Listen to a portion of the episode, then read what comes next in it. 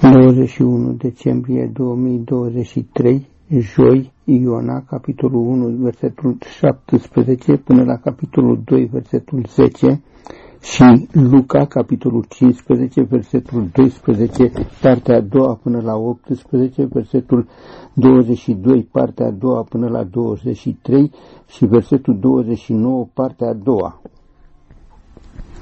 Citesc dintr-un text foarte bine cunoscut doar câteva expresii și anume din Evanghelia după Luca, din capitolul 15, din parabola fiului risipitor. Tată, dăm partea de avere care îmi revine și el le-a împărțit avere.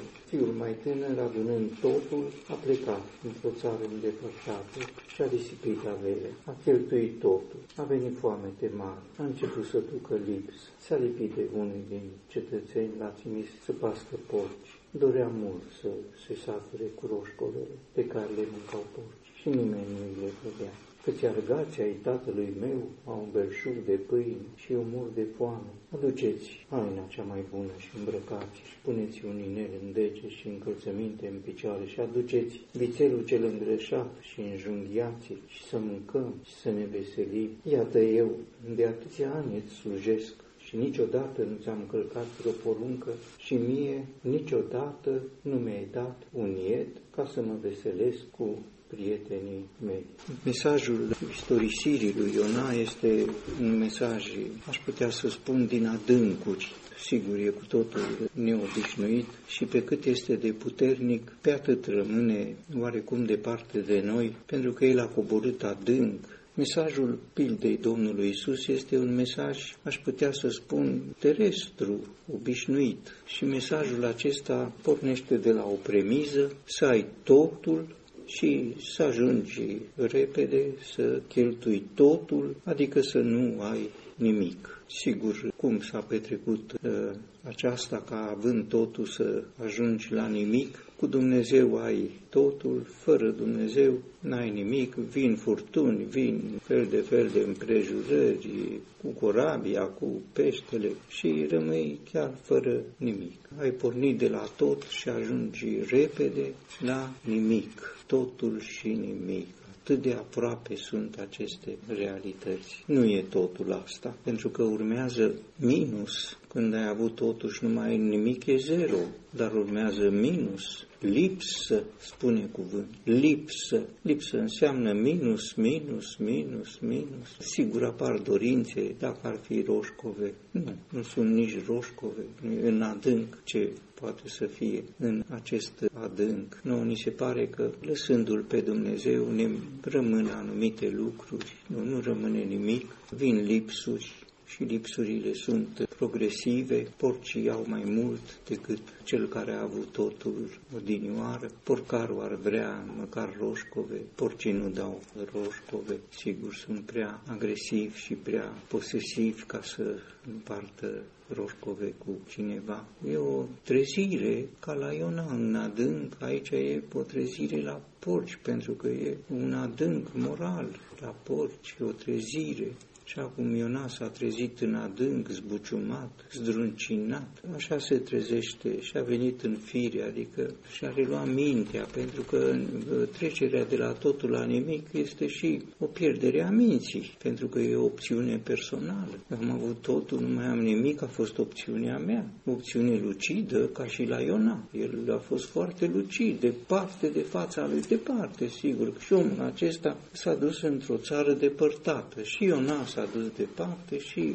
acesta într-o țară de, prin propria opțiune, prin mintea lui, așa l-a dus mintea lui și acolo, iată, și-a venit în fire, adică l-a trezit Dumnezeu, uite, ți-ai cam pierdut mintea, ai ajuns să gândești comparativ cu porcii. Deci tu gândești ca porci. Cu porcii doresc roșcove, tu dorești roșcove. O gândire de porc, nu omul și porc.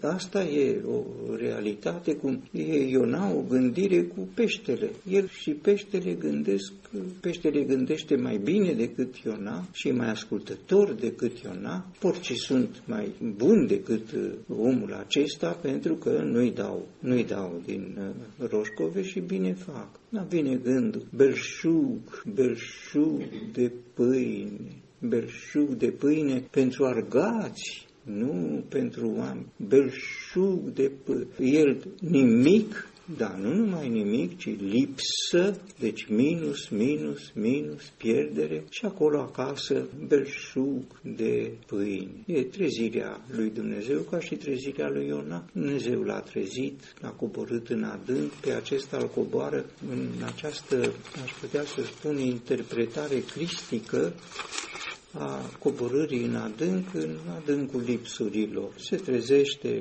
mă voi duce și își face un plan, e sigur că va fi primit. El gândește să fie primit în felul vretniciei lui, că argaf nu se potrivește. E așezat la masă, nu e belșug de pâine, nu, e belșugul vițelului îngrășat, nu pâine pune înainte tatăl când îl primești, ci un vițel îngrășat, e cu totul altceva, e departe de mintea lui, în adâncul lipsurilor lui, el se ridica până la belșug de pâine, ori în casa tatălui era cu totul al belșug, al vițelului îngrășat, s-a întors, s-a așezat la masă, bucurie, veselie, întoarcerea, întoarcerea acasă, nu printr-un pește, ci prin împrejurările vieții, prin acea logică pe care o schimbă Dumnezeu, să lași lipsurile, să lași nimicurile pentru belșug și găsești mai mult decât în belșug, dar acasă se întoarce și un alt fiu, cel mai mare, cel bun, îi reproșează tatălui, eu, eu,